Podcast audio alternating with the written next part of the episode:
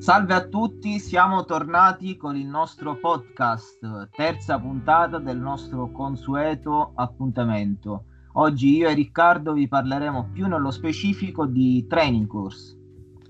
Sì, Christian, oggi eh, parleremo eh, dei training course, progetti Erasmus molto simili agli Youth Exchange che abbiamo spiegato nella seconda puntata, ma con qualche piccola differenza.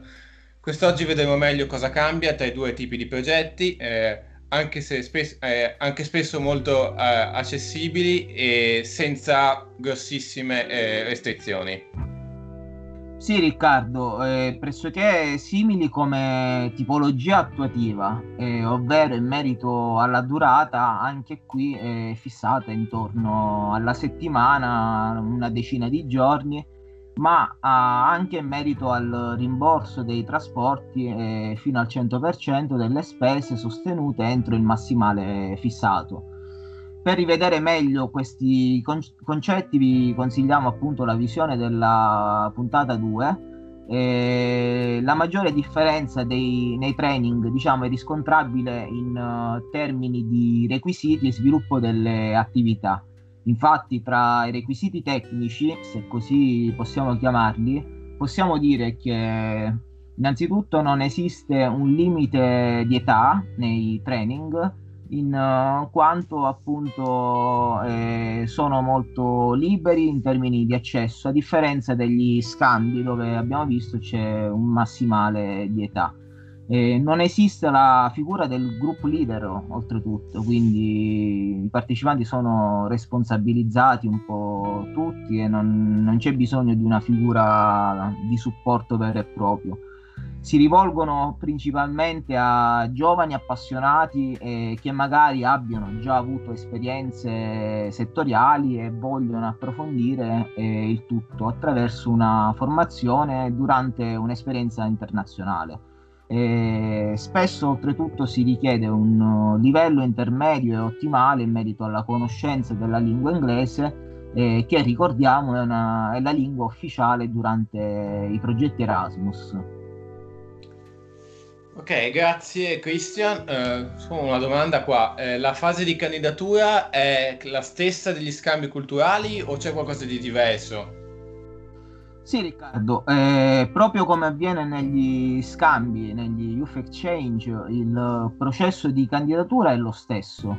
La call eh, appunto viene aperta e quindi è alla visione di tutti i potenziali partecipanti e quindi leggono un infopack come già spiegato e potranno applicarsi, quindi uh, esiste l'application form eh, che è più motivazionale, diciamo.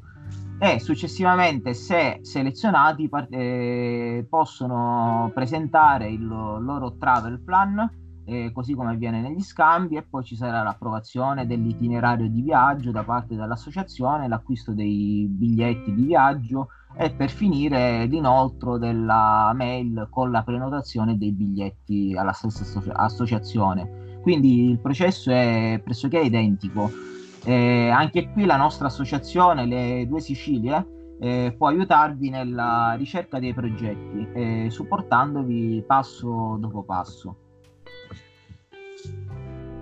Grazie Christian, potresti un attimo ricordarci dove possono vedere i progetti eh, i nostri ascoltatori? Sì, certo, possono trovarci sulla nostra pagina Facebook, eh, da pochi giorni anche su Instagram, digitando eh, le due Sicilie Association eh, nella barra ricerca relativamente di Facebook e di Instagram.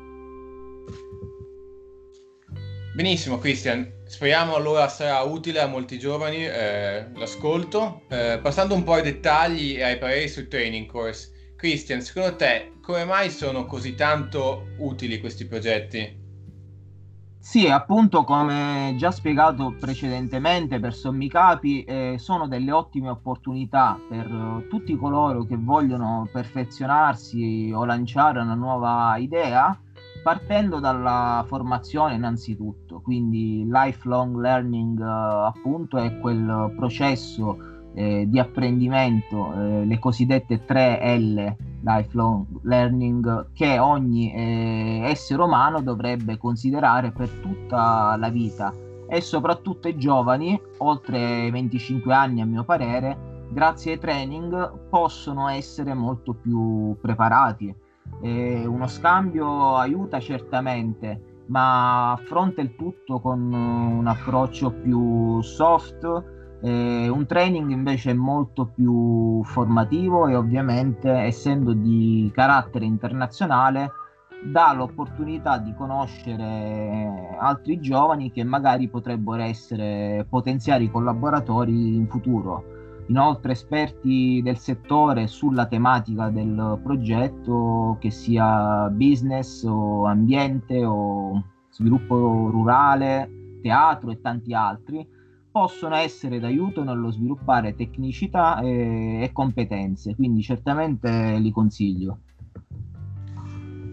Esattamente Christian, quindi speriamo che sempre più giovani esplorino questo mondo e facciano tesoro delle tue e anche delle nostre parole, che ci sono tante possibilità di crescita in ambienti internazionali, perché d'altronde eh, l'Europa è anche questo.